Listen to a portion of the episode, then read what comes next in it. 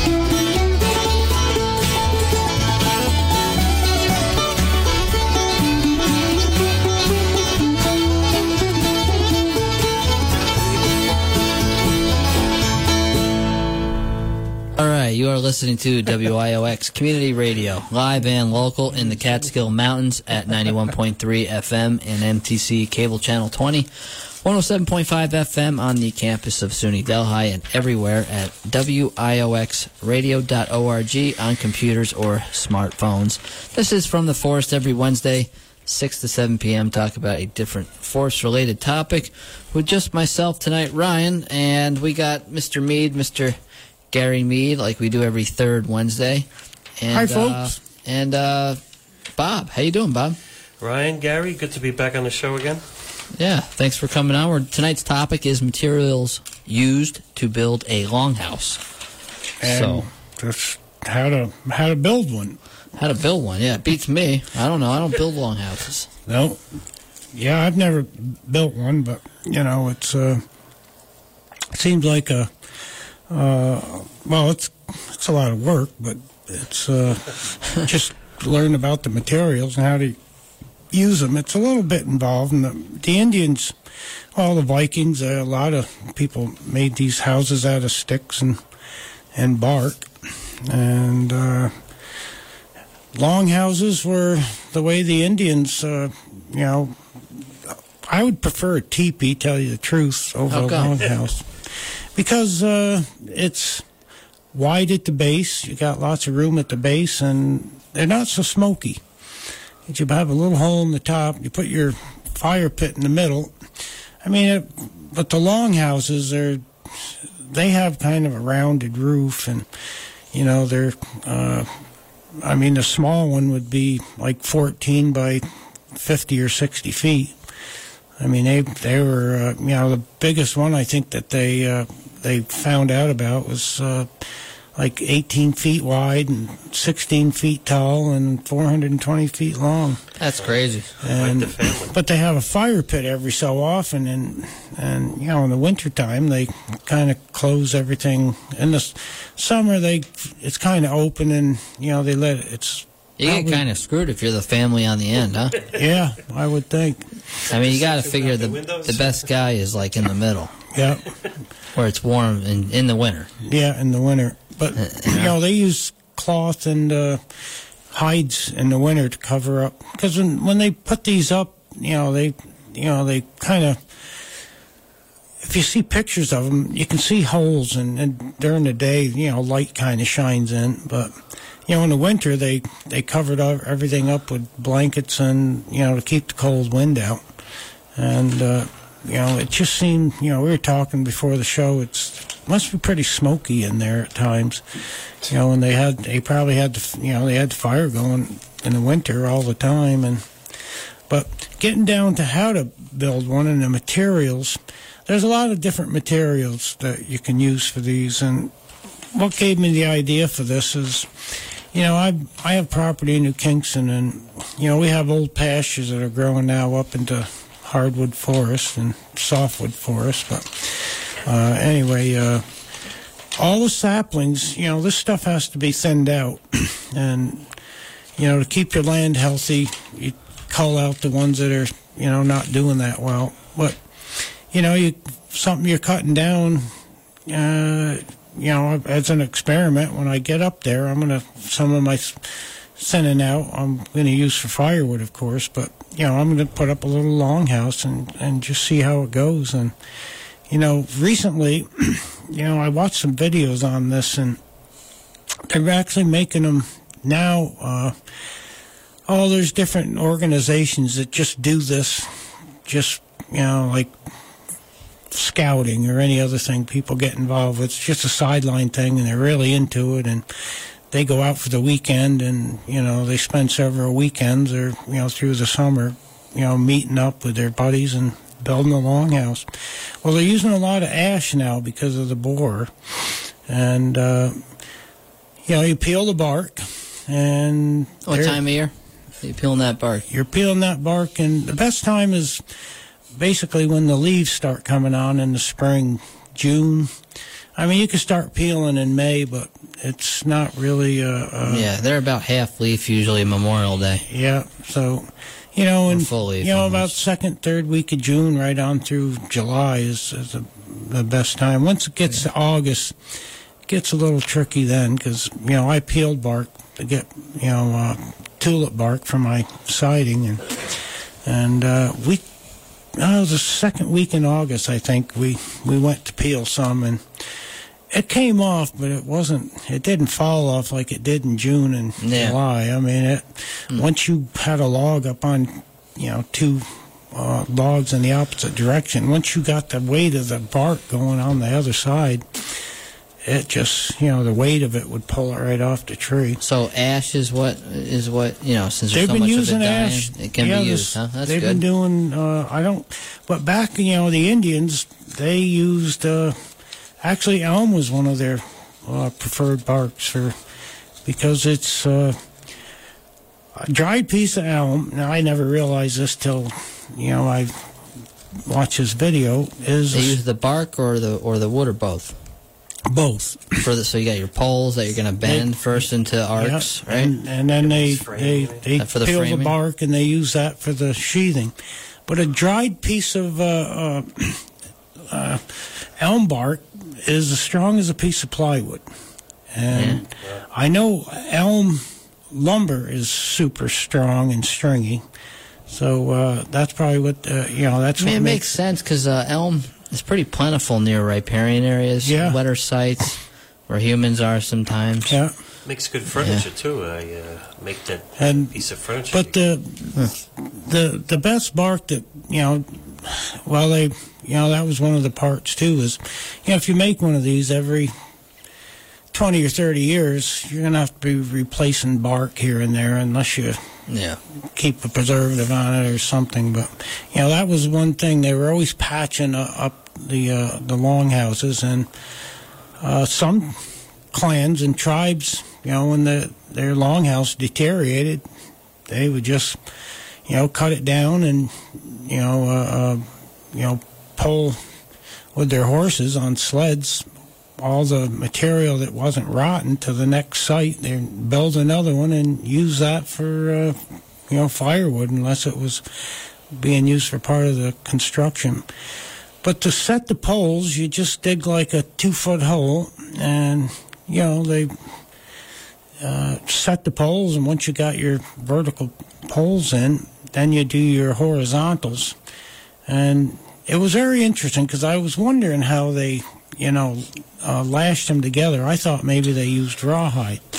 Well, some of them did, but most of the time the rawhide was uh, a little harder to get than than inner bark of. Uh, uh, their favorite inner bark was red cedar, and and white cedar, which wasn't as strong, and uh, uh, uh, hickory.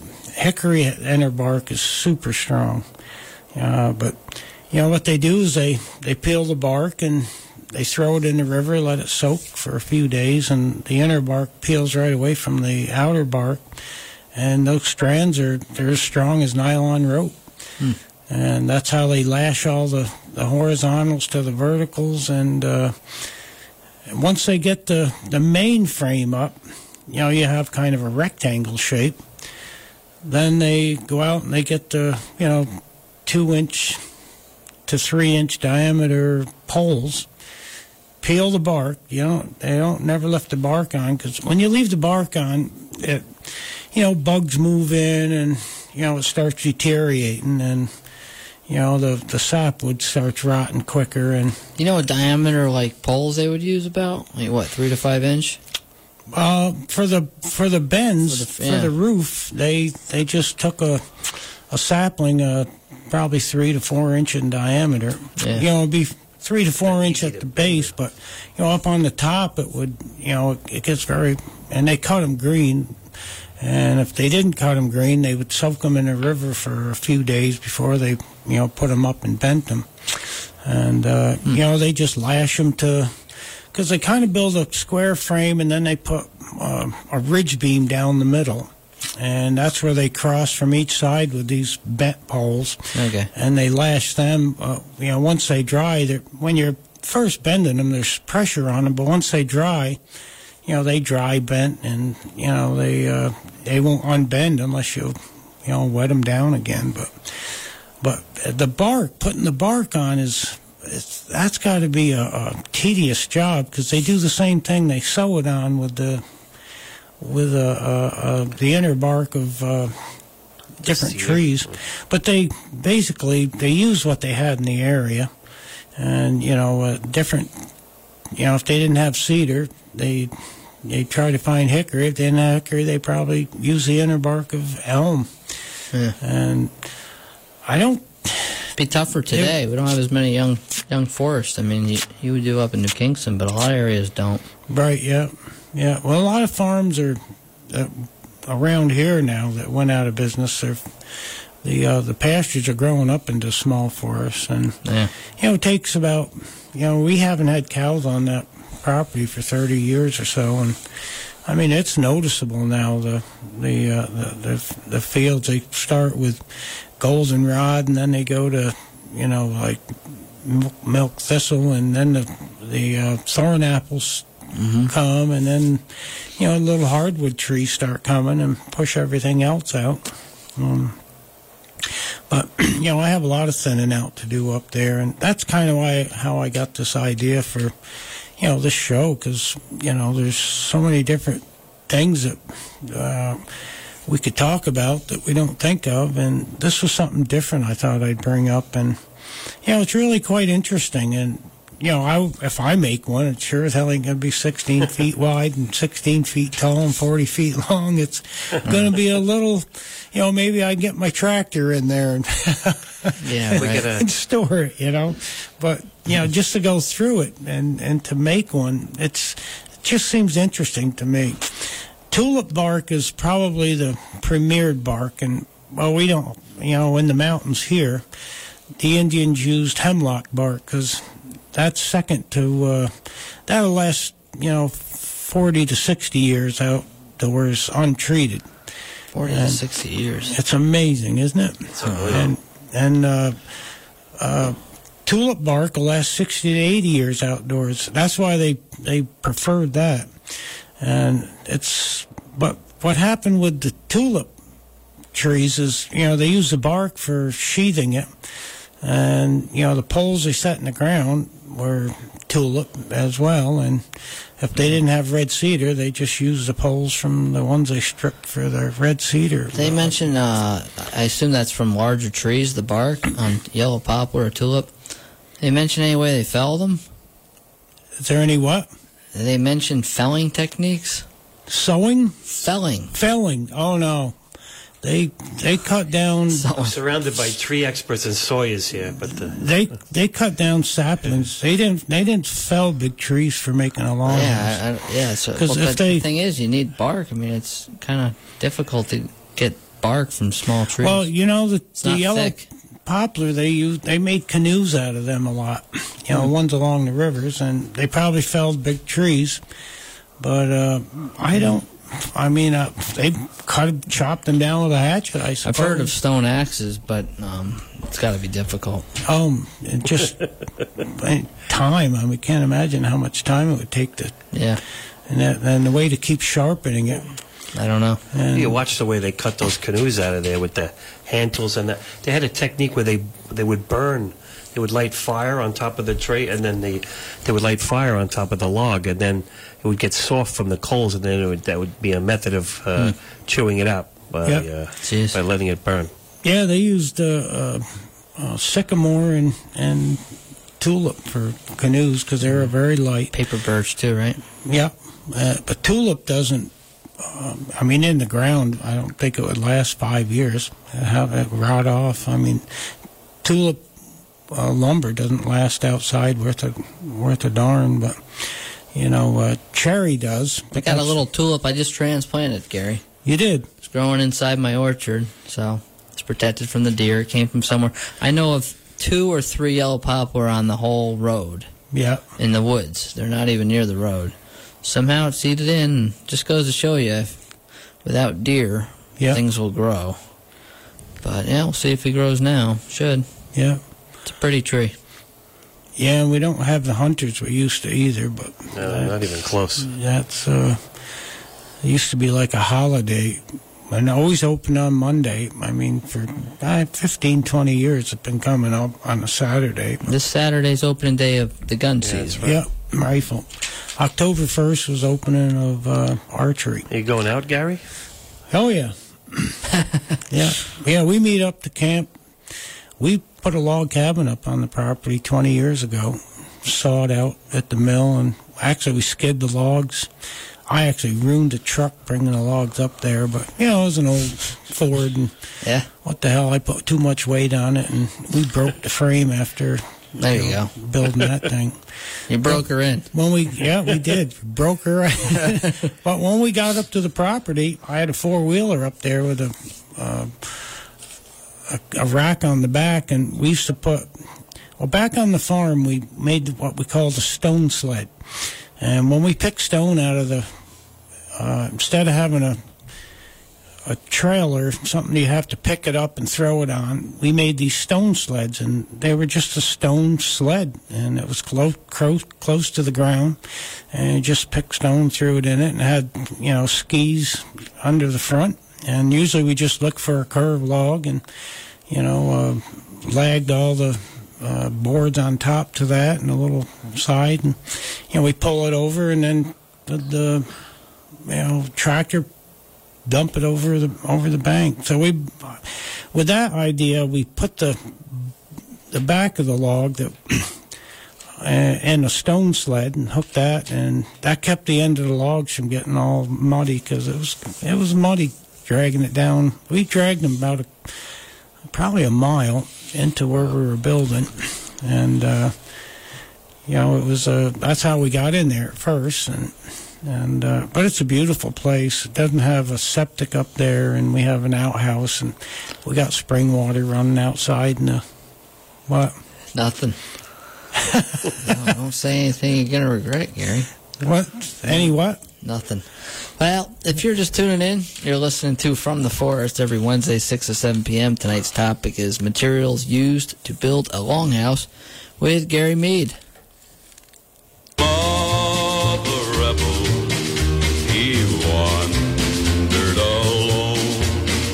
He searched the land, this restless land, He was panther quick and leather tough. If he figured that he had been pushed enough, the rebel Johnny Yuma.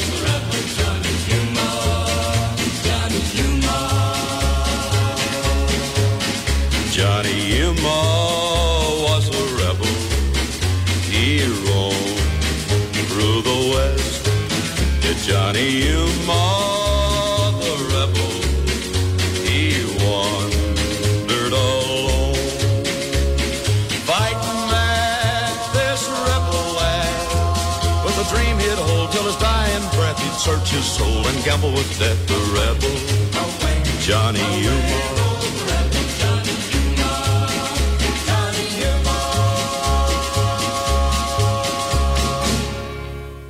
All right, that's a quick song. That's The Rebel, uh, Johnny Yuma by Johnny Cash. And you're listening to From the Forest every Wednesday, 6 to 7 p.m., talking about a different forest related topic. Tonight's topic is materials used to build a longhouse with Gary Mead. So, Gary, um, what are you going to do with this longhouse? You going to put like a shed or something? Oh, it's just going to be like a little storage shed. You're going to harvest white ash, you think? Well, I don't have any ash on my property. So, what are you going to do? I'm going to harvest uh, maple. Elm? You got any elm? Uh, You might have elm. we have little elms, but uh, probably not enough to do that. But you know, Should take- I'll, I'll I'll have to get the the bark, you know, from you know tri-state or something. I'll go down there and peel tulip uh, bark from from them because they, heck, in the spring. Uh, they love you to take it off because it's, it's a hazard out on the highway Oh, really? because it, it flies off, you know, just from wind and that. And you know, they, they told me that when I was harvesting it before. You know, I used to go in there on Sundays and and uh, yeah, just they gave me a keys to the machine. They uh, just you know picked them up and Jeez. set them where I needed, and then put them back. And and uh, I don't know is Mark still there? I, I, he was my in yeah. he was my inside connection. I don't know if he's still there or not, but they probably shoo me away at this point. I That would be a good Indian name for you, Little Elm. I'm going to come up with an Indian name for you now if we build a longhouse. I mean, uh, can I issue you that Indian name, please? Please. So, you, Oh. so you take the bark off. That's your that's your roofing material and stuff, Well, the roof and the sides. and the sides. Yep, And then you're gonna bend some three inch or so red maple saplings, yep, stick them in the ground, bend them over, and lash them together somehow. yeah. Well, you, you, you, the frame you build, you set them first. They're depending on you know When they're green, when they're green. when they're green. Yeah, you peel the bark, and uh, well, it has to be green because you got to get the bark off. Right, two feet deep. So you go about f- two foot deep. Set Yeah. these poles in the ground. The ones you put in the ground are, are bigger than the ones that you bend. They're they're four to five inches. You know, you could even get away with setting a six inch because they're straight, and they're just there for the structure. The uh, the horizontal ones they're they're three to four inches again, but you know they're pretty much in the videos I watched where you know all the they cut the thin you know when the tree started getting thin toward the top they cut that out and they keep it a, a good two to three inches and lash it to the side. So the the ones you set in the ground go up and, and they're just sticking straight up. And you don't do any bending until you start putting the roof on. What I understand is doing some research on this. Um, you know, the average one is about 16 feet wide by 23 feet long. Some are 80 feet long. Uh, rarely longer than that. Yeah. But you know, how the hell they have two stories on them? Because they were saying the real big ones would have two stories, or they'd have storage up above. yeah. I don't know how the hell they would do that. Well, that's Well, that red, that round roof you said with the with the with the, uh, the, the horizontals lashed to the verticals. It sort of makes the whole attic up there. But uh, you have some kind of jig to bend the three inch because that's pretty stuff to bend three inch. yeah. I No, don't know how when they it's would do that. Well, well, the three inches at the ground, when you get up, you know, making the bend over the top, it's only about an Oh, inch and a all right, half. okay. I mean, uh, but as for the second story thing, what they did is they put bunk beds in. Basically, that's what they looked like, and they built like a frame inside, and they took the little saplings that, that they didn't use on the longhouse, and they lined them up, and they either put straw or, you know, bark or something on those, and then they put their rawhide or blankets on there, and that's how they slept. But you know, they they had two bunk. There were two bunk beds high, and most of what I ones I seen, and then you know when you get up that high, you know you're up about eight feet because they're about four foot in between each bunk bed. Yeah. And then they just made a, a ladder to get up, and all they used the second floor for was to hang meat and and stuff like that, you know, for the, for winter storage. Utilize that smoke that's in the places that get smoked up. They're living in the smokehouse. Yeah. Yeah, Dual purpose uh, longhouse. Yeah, right. Huh. It's interesting.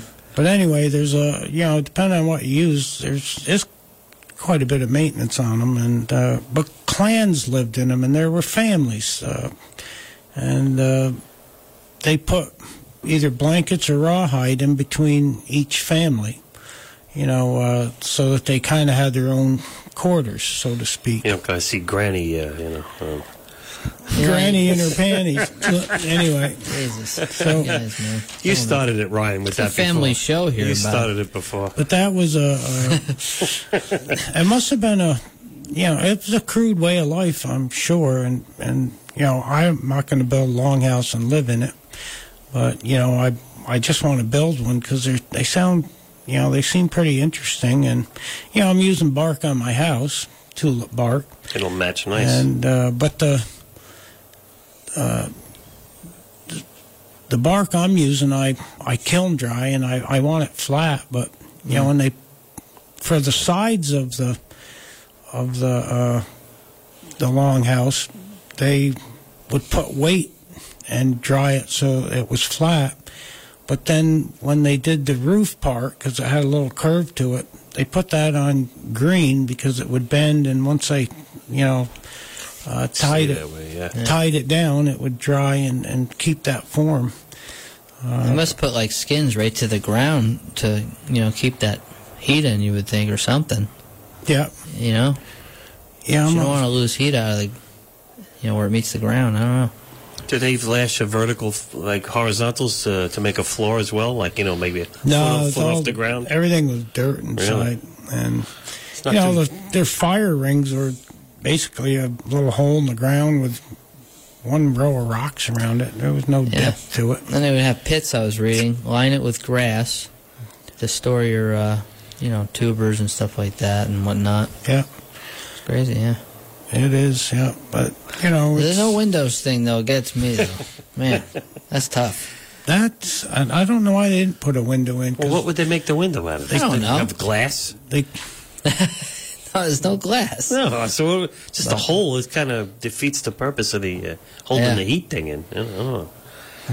well they could Live outside mostly. you know I I would like a window and at night you you know Just put the put a piece of rawhide Yeah. over it in the day roll it up and you know get cross breeze in there anyway in the, Fires sum- had to be an issue, like in the summer like burning down.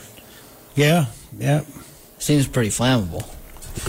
well that's I think that's why they made them 16 to 18 feet wide yeah, is- the, the heat wouldn't affect it that much you at know, that Yeah. height. Yeah. they True. probably wouldn't catch on fire too easy. Combustibles. yeah. Yeah. But, Must be tough getting insurance for those things. I'll tell you. yeah. Insurance, yeah, okay. Yeah, you might want to have some extra poles and, uh, well, you got to do them green, though. That's the thing, Yeah. the poles, yeah. They don't burn too easy when they're green, do they? Uh, I, yeah, I don't. The I don't vertical so. poles, you could use them. You know, they they could use those dry because you're not bending them. But you know, for getting the bark off, you got to do it in the spring. They harvested stuff in the spring, and then they built all summer. You know, they they Yeah. pull them, and you know, if they started drying out, they throw them in the river.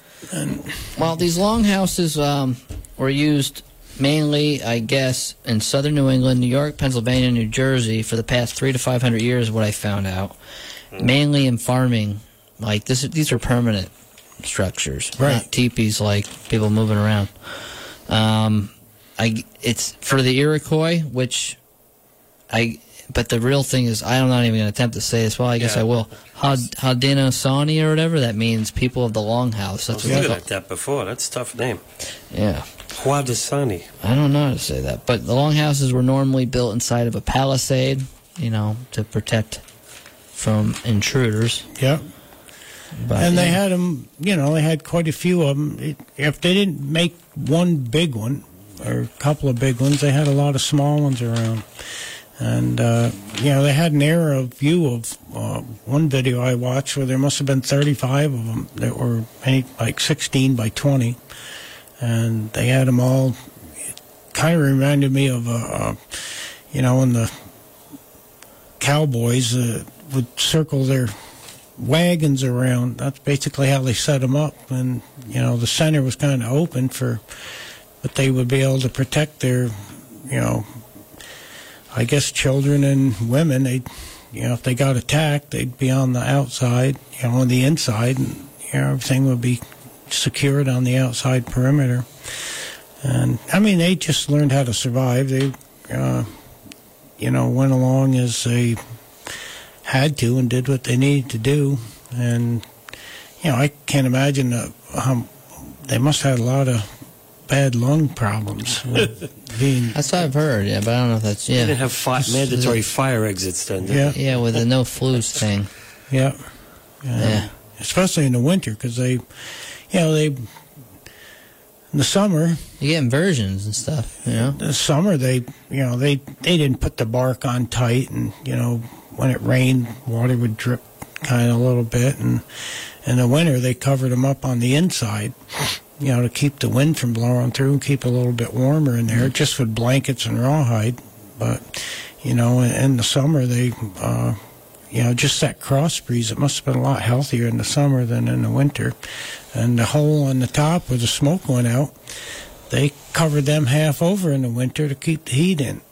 And, you know, it just must have just, that's probably why they built them so high, too, is to keep the smoke up on the ceiling. Yeah. And, uh, Good for smoking meat, I guess. yeah, There you go. See, the idea was good.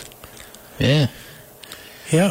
Well, I wonder if there's any uh, documented uh, health issues with the Indians. You know, now that you mention it with those uh, with the smoking there, I wonder if uh, you know. Probably, if you did research on it, Yeah, curious. they, It's- it's they not- would have to have some kind of issues there. But, you know, it's a teepee funnels all the smoke to a, Yeah.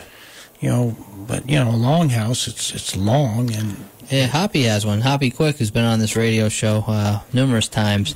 And he has got a, he's teepee. got a teepee, and uh, I've been in it. It's huge. I mean, Really? I, the base of it's got to be 30 feet. Yeah, Really? it Wow. might be thirty feet. Yeah, Yeah. it's big. But he's got a fire going in the middle. It's actually kind of comfortable. Yeah. You walk in and there's no smoke. It, it all rises to the top, like you just said, Gary. Well, that's because a It's teepee nice. funnels it, right? Yeah. And it goes out. It's I've been pretty watching that neat. show lately, the the Son on uh, Netflix. I think it's, that was Paramount, and they show you it's all Indians with teepees, and uh, they all have fires burning in there. There's no, s- you know, they're really uh, big diameter at the bottom, and uh, they don't seem to have any problem in that. And it, it wouldn't be any uh, loss of heat because the the hole would just prevent anything from coming back in with the draft of the heat up there. So Oh, yeah, yeah. Because we, you know, we, when I was doing Cub Scouts, they had a big camporee over on Hubble's, and I told the boys, I said, ah, we're going to show the Boy Scouts how to live. But it rained all weekend, and we had the best. So I went to the farm and uh, property, and, you know, I cut a bunch of two two inch saplings, and we brought them up there. I think we had 22 of them. The hardest part is getting the first two set. After you get them set, you're down on the ground with a piece of rope. You just keep setting them, and you know from the ground you can you know tie the top up. So, but you got to keep a hole there for the smoke to go out. And we just took a roll of black plastic, rolled it up like a big shingle all the way around it, and that was about 24 feet at the base. It was pretty Wow, big. that's big. Oh, wow. And we had, you know, I had 15 scouts in there comfortably, and we had we made little bunk beds around the outside. And what was cool is uh, it was it poured rain all weekend, and and that place was packed. I mean, all the Boy Scouts would come in, and and I let them dry their clothes because we go out and do events and come back in, and they change into some dry clothes, and all around we hung a clothesline, you know, several of them around the inside of it and they'd hang their clothes up, and an hour later the clothes would be dry, and it, it was a it was a that was a beautiful thing, and and, and no smoke. Once you get the The draft going, right? once you get the draft and it poured rain and no rain come through, like Bob said, it, the heat from the fire went up and the draft going up, you know, it would either evaporate or Yeah. just push it out. That's pretty neat. And it was that was a that was a very comfortable uh, place to stay. You know, I'd stay in one of them before I would a longhouse to live. You know, I want to make a longhouse just to store my tractor in, basically, and keep it out of the weather. Yeah. Because I have an old 1949 uh, 430D John Deere. It's it's an incredible machine. Two They cylinder. last forever, those things, huh? Oh, they're still what year is it? 1949. My- Really? My, dad brought it brand new. No kidding. He traded in a. Yeah, I was uh, I was born in '54, so I- Traded with a rock sleds or something, right? No, he traded in a. He ran his farm with a bulldozer with a PTO on it, Wow. And you know for a first few years, and then he traded in. He bought it brand new, and yeah, we had it reconditioned a couple times, and it, it still looks. Have I seen that one? Yeah, it's up at the. Pro, yeah, you must have seen it. I had it in the tractor shed Yeah. up there for years. But- Amazing. Anyway, so you know, if you want to, uh, I mean, just Google it. You can find out all this uh, information about how to build a longhouse and what materials to use, and and uh, you know, red cedar, and and uh, uh, you know, if you're going to use the poles setting in the ground, you know, red cedar would probably be the premier thing to use. What about that black rot. locust stuff? I was amazed use? there wasn't that much information on it. Right? Yeah. You know, like they didn't. I, I tried looking for species and stuff. There wasn't that much information, as you would think. I've seen a roundhouse. There's one on Huguenot Street in New Paltz, and the kids go in it once in a while. When we walk by it, they have it open Yeah. right next to the old fort there uh, on Yeah. Huguenot Street. You know, one of America's oldest roads, Uh. and uh, it's pretty neat. Is that New Paltz? Yeah, it's uh, Huguenot Street. It's I can't remember the Right street. next- Is that where they they go trick or treating and No. the old section? Well, it's the old stone houses. Yeah, the old yeah French Huguenots. It's a famous area. I can't That's where I went the- to church growing up. Really, yeah. Yeah, but it's like uh, 'Cause some guy has a longhouse. I don't know. Maybe it's what you're. It's a ra- is a roundhouse. It's so a- it's like a you know it's similar, but it's round. It's round. It's round. And It's he made his out of uh, uh, uh, elm bark. Yeah, it's kind of neat inside. You know, it's Yeah. nice and dry, and it's been there now for a few years, and there's really not much wrong with it. I think he said ten, but They lock it up though, believe it or not. You can't get into the damn thing without they lock You it need a locksmith. The I know, are I know one. The kids are always Well, they left- disappointed when I it's locked. locksmith. two years ago there was a guy sitting at the you know in a chair outside giving away candy, and he had a a little uh, electric light inside, so you could go in and check it out and. Yeah, And yeah, it was pretty. But this year it was dark, and you know, a couple of kids come over and say, "Ah, oh, no candy over here, boys." And so they just You get arrested for that. looking. But anyway, they. Uh, but it it was a neat house, and he said he used elm, oh yeah, and it looked a little soggy this year. I guess from the wet summer we had. yeah. You know, because I always went over and checked it out, and you know, I I was uh, you know last year he was there, and I talked to him for. And where was this? This was a New Paltz. You went to the unit where he's outside, huh? Yeah. Okay. Yeah. Yeah. Well, they shut that one section down for trick or treating, and you know, Mitch, he teaches in New Paltz, and Yeah. two years ago he said, "Ah, Dad, you know, why don't you come down and we'll go to the parade? They have For a parade. Halloween, it's, for- too crazy. it's- New Paltz is too crazy It's, for Halloween. it's amazing. We go to Margaretville. Oh yeah, It's perfect. It's not Yeah. too big. It's not too small. yeah. And New Paltz is insane. Yeah. It's, they It's- they've lost their mind. It's It's because like not the- only the kids out, all the young adults Traffic are and everything. It's too, the not? biggest Traffic. party I've seen on Halloween ever. Oh yeah. And uh, All the college kids are out. Yeah. They're all trick. Well, I don't know if they're trick or treating. you know, I'm, I'm walking. You know, the parade's going on, and we're Yeah. walking down the street, and hundreds of people know Mitch. Oh, Mr. Mead, Really, you yeah? know, Oh, some yeah. you know kids are in his class now, Yeah. of course, and ones that are going to be in his class, and then there's the ones that you know have graduated and and they're have their own lives, and and they come over and. He's such an influence on kids. He loves kids, and, and Yeah, he's good, They boy. they really they really love him. And Hmm. you know, uh, this one kid, he was in class. This was uh, four years ago. Mitch was saying that's one kid, and you know, Mitch likes beer, uh, like a lot of us do. And he said, I told my dad that you like beer, and he said he's he's going to look for you at the parade. He's going to bring a beer for you, Mister Mead. I thought that was cool. Yeah. anyway, so long houses are uh, really something to, uh, uh, you know, use scraps from your property. And, you know, if you want to get, you know, real technical with it, you could, you know, find uh, a place where some, uh, you can get tulip. Uh, or you know, a yellow poplar uh, bark, and you know, use that. It'll last a lot longer. It's tough to find though. Well, you got a lot of that black locust you could make for those poles that go in the ground. You said it's Yeah, well, the locust you black could use for the poles too. Yeah. that don't rot. You But said. the bark is on locust is. Uh, It's whew, it's too furrowed. Uh, It's Yeah. oh my Very thick. that is the weirdest bark ever. But Hmm. and you know when it burns, because I, you know, I bought a bunch of black locust and the bark was falling off, and you know I throw everything in the furnace just to see, but that turns to a white ash, and you get heat out of it while it's burning, and uh, and it I love fast. black locust uh, firewood, but it's you don't find too much of it anymore. no, no, it's it's uh. It's it's it'll last a hundred years. Outdoors, you don't do anything to it. The bar, no, the No, uh, not the, the wood. I bark, meant the wood. Uh, yeah. Well, it has Yeah. like silica in it or something, doesn't it, Ryan? I don't know that.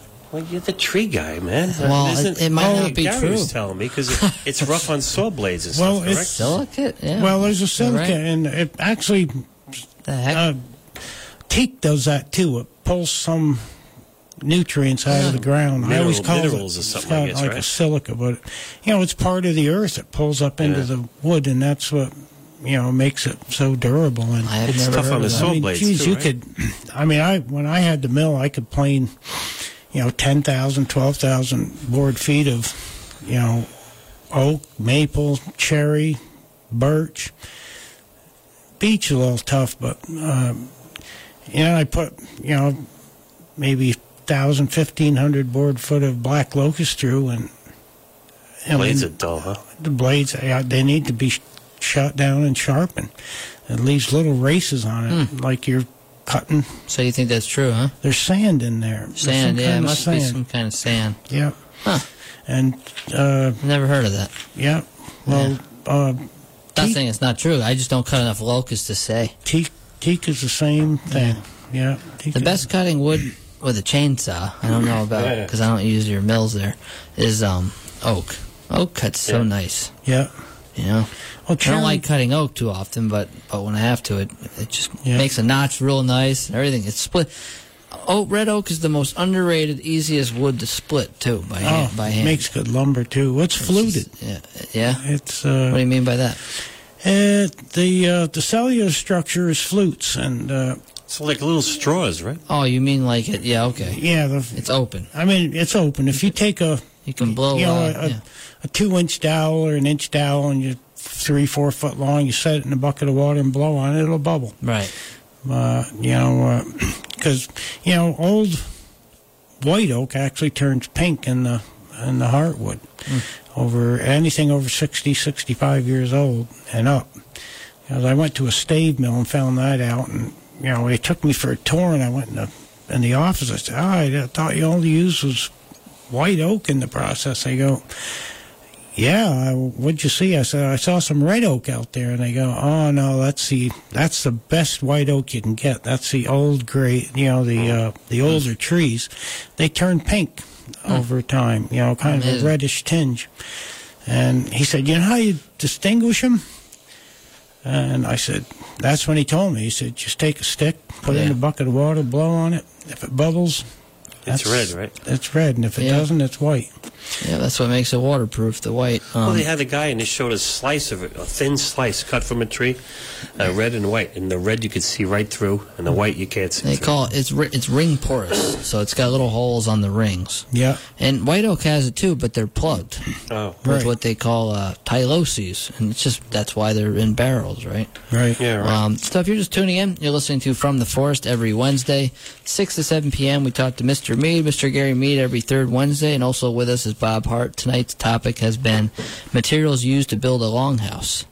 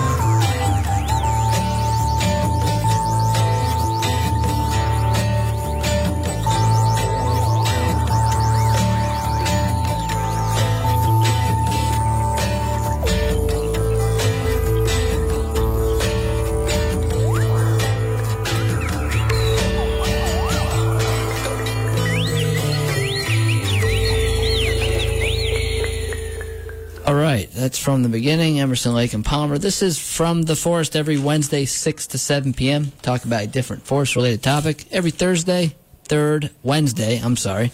We talk to Mr. Mead, Mr. Gary Mead, and we also got Mr. Bob Hart with him, and we're talking about materials used to build a longhouse. So, what's going on, Gary?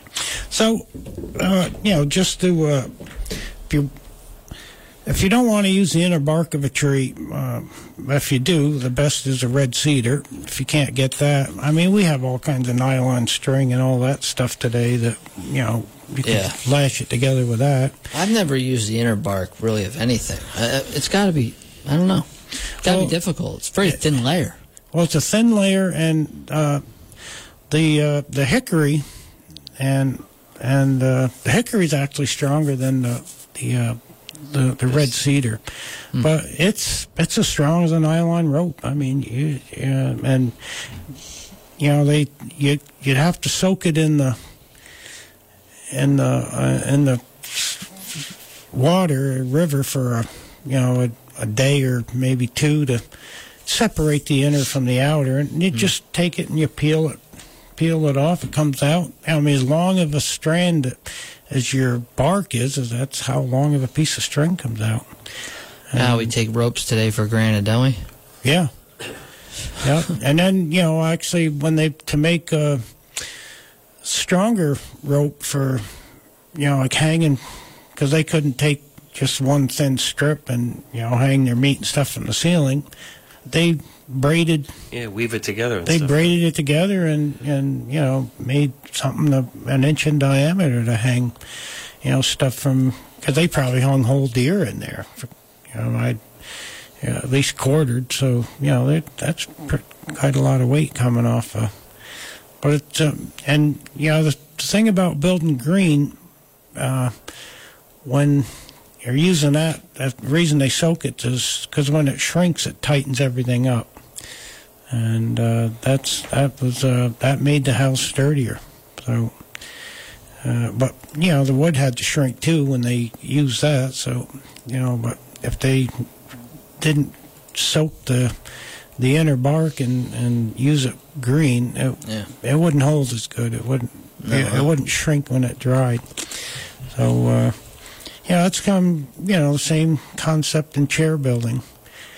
You know the uh, some chairs they the seats green, everything else is kiln dried, and when they put it together, uh, the uh, uh, you know a lot of the old chairs were built that way before they you know had glue and used glue. They uh, would Kind of set the- compress on itself. set the dry wood in the and when the seat shrunk first of all the the spindles and whatnot would expand from the wetness and then the street would shrink and you know some of those uh, uh, chairs they never glued but you can't get them apart they're That's just unbelievable. very tight It's Cool.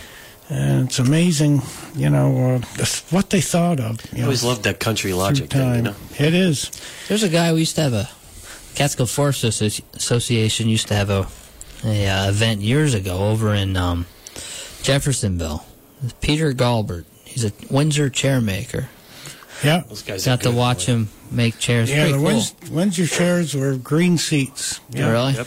Uh. That's what they use, and, and they they very rare. I don't know if he used glue or not, but I think he did everything by hand, and I don't think he did, but maybe he did. he didn't. Ha- you don't have to. If you build a Windsor chair like they were built in the old days, you didn't use glue. That's why Yeah, they it's come up with that idea. They didn't get loose, and it was pretty amazing process. So, do I have time to read yeah, this go right? Yeah, sure. This uh, six twenty four twenty three. This is my son's birthday, actually, Mitch. While my woodworking tools faithfully create, I see the lawn needs mowing. While my woodworking tools faithfully create, I see the dust upon my shelves. I know the floors need sweeping. Cobwebs all over the house. Spiders are bug control, I say to myself. In many different situations, undoubtedly, that is what I tell myself, respectfully, while my woodworking tools faithfully create in a spirit world created for me, late for appointments many times, not purposely with clients or loved ones. I have to say, though, every time, I never intentionally meant to hurt anyone, while my woodworking tools faithfully create this life and world keeps coming for me. These spirits controlling my destiny. If you are not in it, yes, it is hard to see. And all that no one put up with me, I am grateful for you letting me be me while my woodworking tools faithfully create. Power I am unable to explain comes over me while my woodworking tools faithfully create. My hands are callous and my knees get weak. My back is hurting down to my feet. The mountains daily calling out to me. And I go for a hike only to see limbs, roots, figured, curved, and hollowed trees. Much going on as my mind's eye is searching, sometimes becoming a little confusing.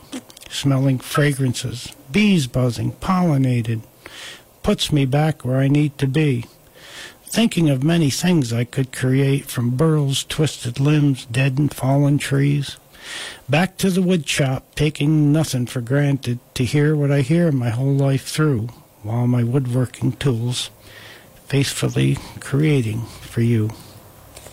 Well, you get better and better, I'll have to say. So It's unbelievable. that's my uh, while my woodworking. Am I right, tool- Ryan, to say that uh, no one can read them like him, though? I mean, that's right, Bob. Okay, Bob, well, it's it's true. You know? simmer down. All right, okay. What? No, yeah, I agree. Um, we got about a minute and a half left, but uh, this Saturday is open day of the gun season for the big white-tailed deer. So good luck to everyone And bear. and bear. Yeah. Yeah.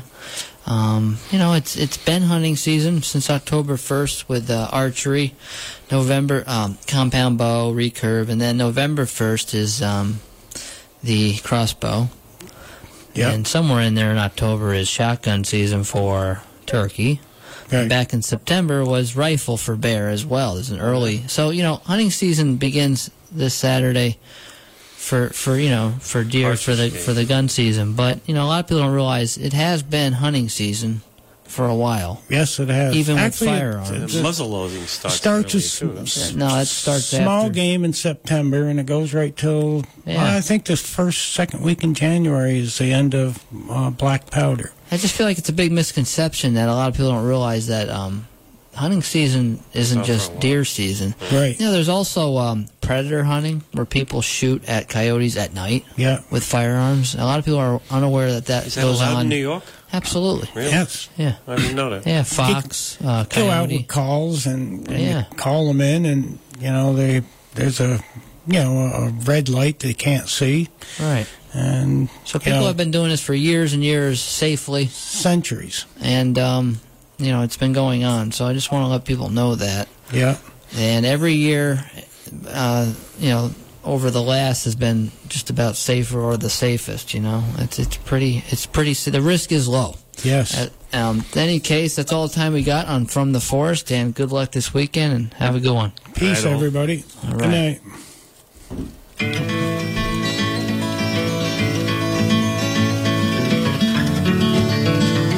Oh, the neon lights were flashing and the icy wind did blow. The water seeped into his shoes and the drizzle turned to snow. His eyes were red, his hopes were dead, and the wine was running low. And the old man came home from the forest. His tears fell on the sidewalk as he stumbled in the street. A faces stopped to stare, but no one stopped to speak. For his castle was a hallway and the bottle was his friend. And the old man stumbled in from the forest. Up a dark and dingy staircase, the old man made his way. His ragged coat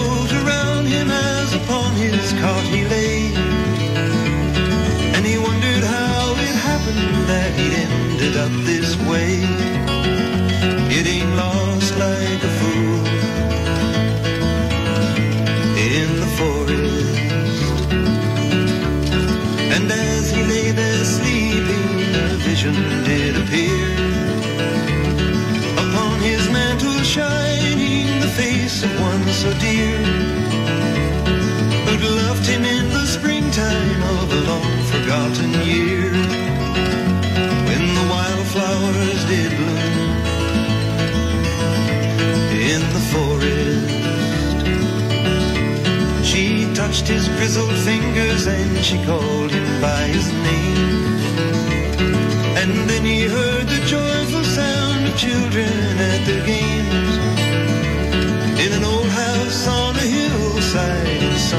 Forgotten town.